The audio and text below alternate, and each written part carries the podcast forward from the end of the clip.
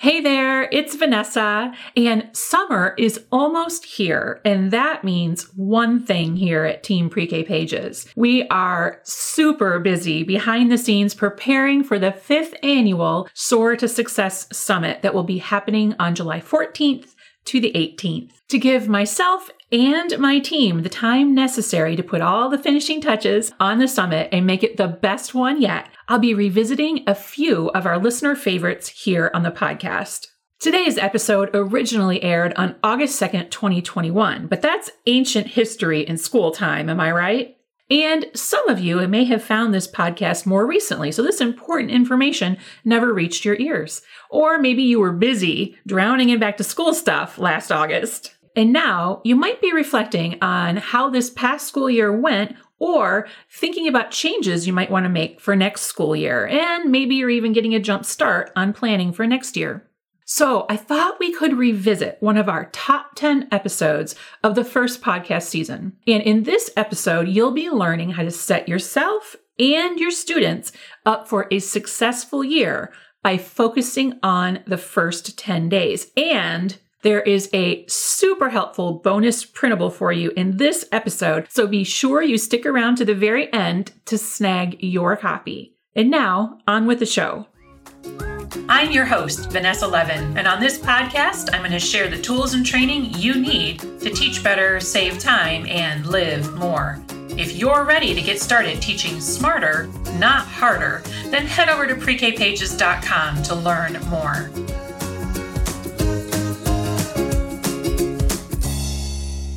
Some of the questions I get asked over and over again each summer are questions like, what do you put out in each center? Or what does your schedule look like on the first day of school? Or what types of activities do you do on the first day of school? But before I answer those questions, let me tell you a little story. During my 20 years in public education, I worked with many, many new teachers over the years.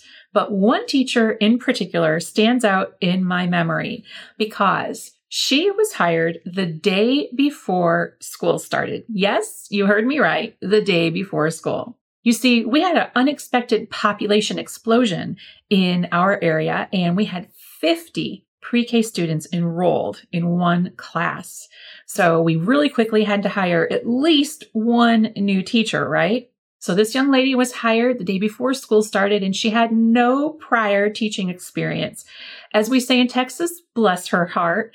So she started the first day and to say that her first few days of school were chaotic would be a huge understatement, as it would be for anybody hired the day before school starts. So, about three or four days into the school year, the team received an email from the principal, and the subject line said, No more scissors or glue sticks for pre K. Not an email that you want to get on the third or fourth day of school. So it turns out that the nurse had been seeing so many students in her office from this particular teacher's class who had had cuts from scissors or who had eaten glue sticks that she had gone to the principal because she was very alarmed and was concerned for the children's safety.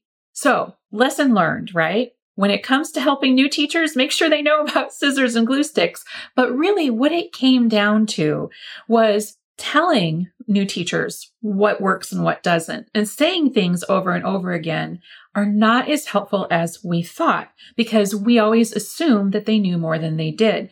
And the same is true with our kids. Quite often, we assume they must know not to eat glue sticks, right? Certainly by the age of four, they would know that, or certainly they would know not to cut. But that's not always the case with young children. And in case you're wondering what happened to that young teacher, let me just tell you, she's still teaching. She's a fantastic teacher. She has been teacher of the year since then. And this was many, many, many years ago. And she has definitely learned from all that. But if that story sounded familiar to you, there is hope. So there's no magic pill that makes the first 10 days of school go smoothly, but there are some very important steps that you can take to ensure that you have your best year ever by setting yourself and your students up for success. So tip number one for the first 10 days of school is your schedule. Always, always, always go for quality over quantity, right? So you don't want to try to shove every single thing that you did at the end of last school year into the first 10 days because your kids at the end of the last school year had much longer attention spans. They were much more mature. They were a whole year older. You have to go back to the beginning of things, right? The beginning of the school year and the attention spans of the children that are in front of you at that moment, right? So we have to go for quality over quantity. We can't shove everything in. And gradually, over time, your schedule will be able to accommodate more things as your children learn and grow. So tip number two is centers. What should you have on your shelves in your centers? And the key here is to remember less is more. So what you had on your shelves in your centers on the last day of school last year is not what you're going to have on your shelves for the first day of school, right? And for new teachers, they don't really have a reference because they didn't have a last day of school last year. So we need to be very specific about what we put out. What less than what? If they're new, they won't know. So less is more just means very few things on the shelves. And those few things that are there should be very basic, simple things that kids might have been exposed to before. Ready to get individual help applying teaching best practices in your classroom from qualified mentors? Check out our incredible professional development resource and support program exclusively for early childhood educators at teachingtrailblazers.com.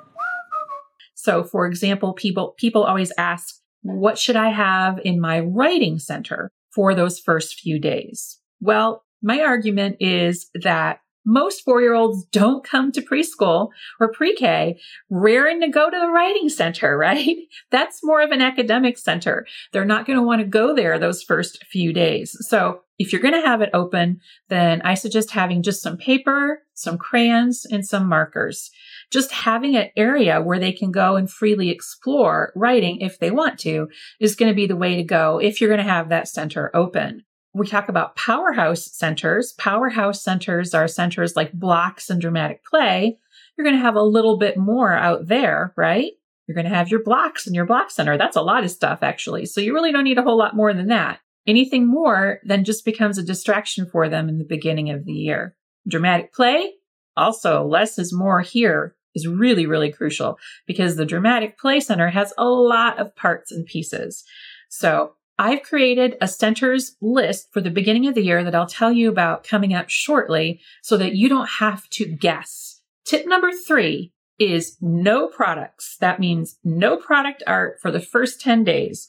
And some would argue not ever in preschool. And I would agree with that. But the pressure is real, right? The peer pressure is real. We're surrounded by cute product art all over social media. Everyone and their brother is doing some cute project and parents sometimes expect it because they see it as proof of learning. And there are even some administrators who pressure teachers to create product art with their kids those first 10 days, especially in for profit programs because they want to show the parents the value. All of that aside to say, just say no to glitter, glue, scissors, cutting and pasting, gluing pasta, anything like that for the first 10 days. You'll thank me later, believe me. You don't have time in those first 10 days to work on product art because you're going to be so busy building relationships and routines in your classroom that you're going to set yourself up for failure if you're working on products those first 10 days. Those first 10 days are so crucial. They're almost sacred. Nothing should touch them, right? Nothing should come in between you and your students in your goal, which is to establish a really strong, solid foundation for the rest of the year. And product art is going to derail that. So remember tip number three, no product art those first 10 days. Tip number four is ignore the teacher next door. That's right. I said it. Don't worry about what the other teachers are doing. You can't compare apples to oranges. You do you, right? You do what's best for you and your students and let the teacher next door worry about her or him and their students, right? We can't compare apples to oranges because nobody is just like you. Isn't didn't Mr. Rogers say that? Now, if you're worried about the parents comparing you to the other teachers, or you're worried that they're expecting something from you those first 10 days, other than really high quality, good, solid instruction, building relationships with their kids, then that is something you should address with them during your open house, orientation, meet the teacher, whatever you call it time. You can avoid that problem by letting them know up front you won't be seeing any art projects coming home because, and then explain the reasons why. The first 10 days are sacred. Say that. Let them know that your top priority is building a relationship with their child and setting their child up for success in school by creating this really solid foundation. And that is how you do it by not taking the focus off of the child and putting it onto a product art that's either going to go in the circular file or end up on a refrigerator. So if you're not going to worry about the teacher next door and you're not going to worry about parents comparing you, and you've told your parents you're not going to be creating any process art projects during those first 10 days, what can you do to show the parents proof of learning, to show your administrators proof of learning? How can you do that? And the simple answer is photographs, is to take photographs of the children and share them with your parents in whatever way that your program has set forth and deemed acceptable, right? Parents just want to know that their kids are okay and that they're learning. I don't think the method and how you go about doing that matters so much, whether that's product art or whether those are photos. So photos can serve in that very same capacity. They're very quick and easy and they're going to make the parents feel more at ease. Your administrators will feel more at ease. It's a win-win for everybody. Now, tip number five is troubleshooting. And this one is easier said than done. Anytime that you see something not working during those first 10 days, you need to stop and reflect and think and ask yourself this question. What can I do differently to create a different outcome? Instead of blaming the children, which is very easy to do. Oh, these kids don't listen. This is the worst group ever. What we need to do instead is to reflect on it, reflect on the situation and say, what can I do differently to create a different outcome? So, for example, if your kids are cutting each other with scissors, you look at that and you say, Oh, I taught them how to use those scissors on the first day of school, but obviously they didn't learn it. What can I do differently? So one of the things might be, well, some of my kids are only three, so I probably shouldn't leave those in centers. I'm going to take them out and I'll introduce them in small groups later to make sure that all the kids have the support they need and they really learn the rules and routines around scissors. If you see your kids are not cleaning up or they're pushing in line or whatever it is, these are all normal behaviors. These are all very normal behaviors, but what can I do differently to create a different outcome? So let's say they're pushing in line. They're not bad kids. They're normal kids. So I'm going to say to myself, well, maybe we should practice lining up more. Maybe I could gradually release them to line up a few kids at a time, right? So maybe you could use one of those songs where you say, if you're wearing a blue shirt, line up. If you're wearing a blue shirt, line up. That's a piggyback song. I just made that up. Take whatever tune you want and use it to in- invite children to line up in different ways. If you're wearing stripes, line up. If you're wearing stripes, line up. Now, if you only have one kid wearing stripes, that's great because now you're basically just calling Michael. Um, you can do it a lot of different ways. You can use their names, you can use their clothing, you can do any number of things. If you have laces in your shoes, line up things like that. So that would be one way to do something differently to see if you could get a different outcome. Maybe you need to practice lining up more often. Maybe you need to read a story about waiting for your turn and lining up. Whatever that is, you got to try doing something differently so you can get a different outcome. So why should you care about these five tips that I shared with you? Well, you see, these five tips are going to set the stage for success for the rest of the school year. The reason the first 10 days of school are so sacred is that you're spending those 10 days getting to really know your students and build relationships. And hey, it could be way longer than 10 days. Let's be real. Some years it takes longer than others. Other years it goes more quickly and you don't need those full 10 days. But for just general purposes, we'll call it 10. you're setting your kids and yourself up for success for the rest of the year. So let's think back. We talked about what is on your shelves. What would happen if you just put everything out on your shelves on the first day of school? Chaos would reign, right? Kids would just get everything out. They would dump. They would run around the room. They would make a mess. And there's nothing wrong with that per se. But if we want our classrooms to run smoothly and we want to have our kids know how to clean up, put things away, get things out, how to use them appropriately, not destroy materials, then it's probably in our best interest to put things out gradually, right? And to have some semblance of order and routine in the centers. So that's why we put very little out in the beginning of the year. We're setting the stage for success. And what about our schedule? What if we try to do all these things in our schedule that, you know, the schedule looks great on paper, but if we try to cram too much into the day with little kids, it just falls to pieces because what do we know about little kids and transitions? They don't do them very well, especially at the beginning of the year. The transition they have the most difficulty with is transitioning from home to school, right? That in and of itself was a humongous change for the children in your classroom. And then we're going to have them lining up to go to the bathroom and then recess and washing our hands and listening to a story and learning about centers and making friends, singing songs. I mean, it's so much. It's so much for their little tiny bodies and brains that we're overwhelming them. So let's ease into what school is like by gradually including more things into our schedule as they become comfortable with the whole idea of leaving home and going to school because quite often this is their very, very first experience with school. We can't take for granted that all of these transitions we're throwing at them are going to be easy because for many, many kids, those transitions are not easy. So think about that.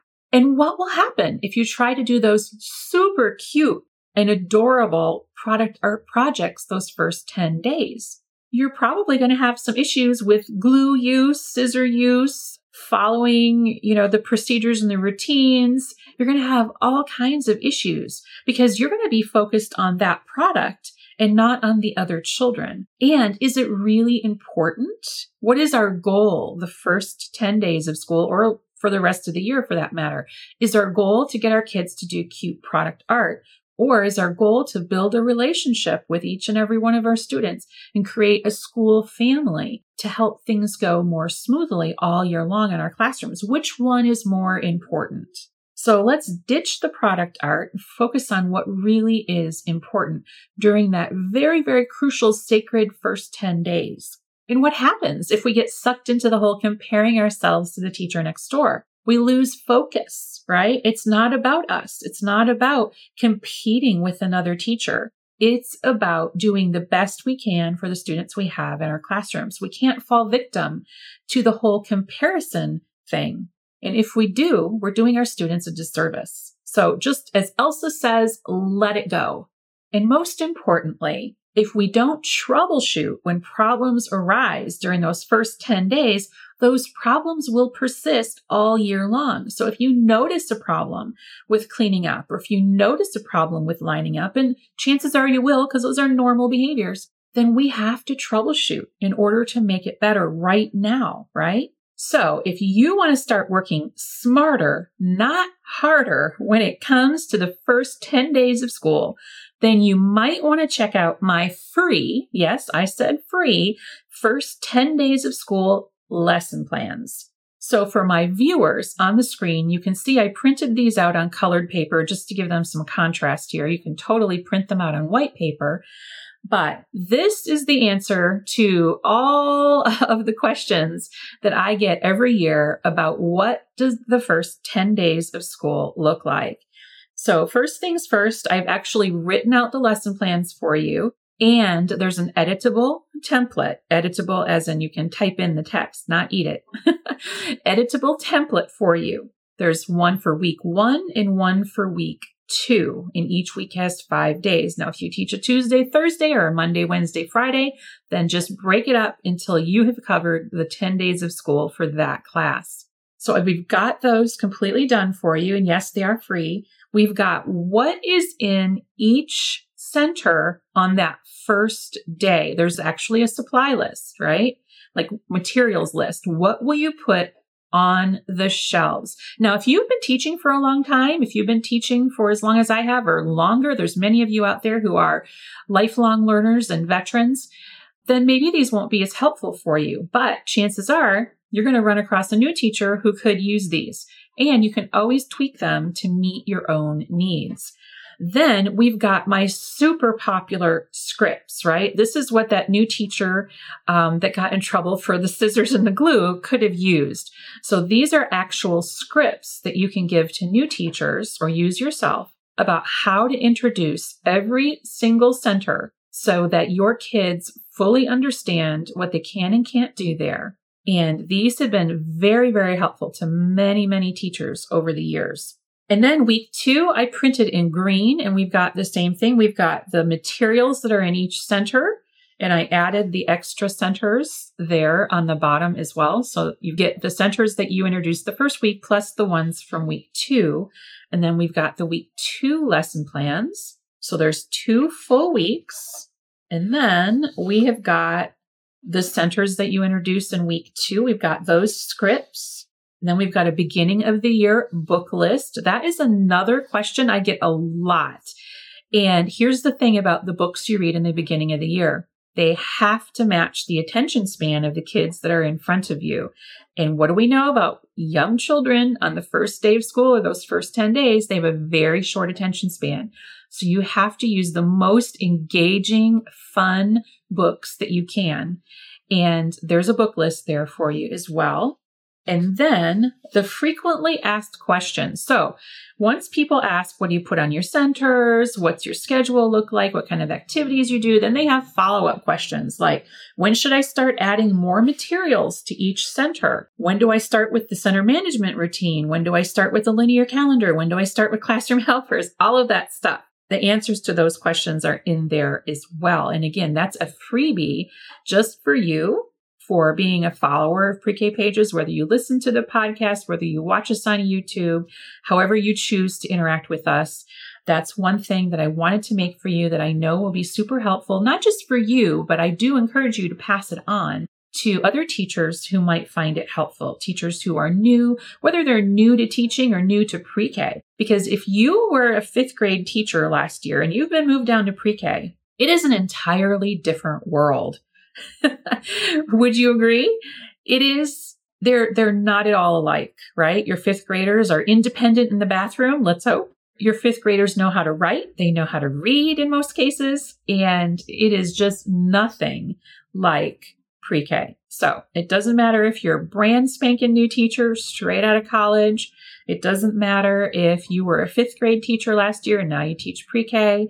It doesn't matter if you started your in-home preschool and this is your very first time teaching ever, all of this will help you. So that is my goal with these first 10 days of school lesson plans. These are the exact lesson plans that I used in my very own classroom for many years with great success. When I started teaching smarter and not harder during those first 10 days of school, my entire year went so much more smoothly. It was an incredible difference.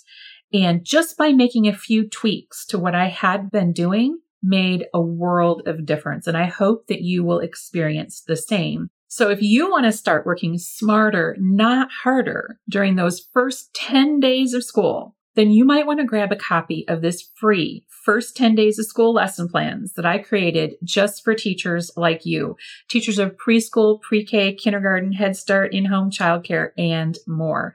And if you're listening, you can find these at pre-K pages and if you're watching on YouTube, you can click on the link below this video.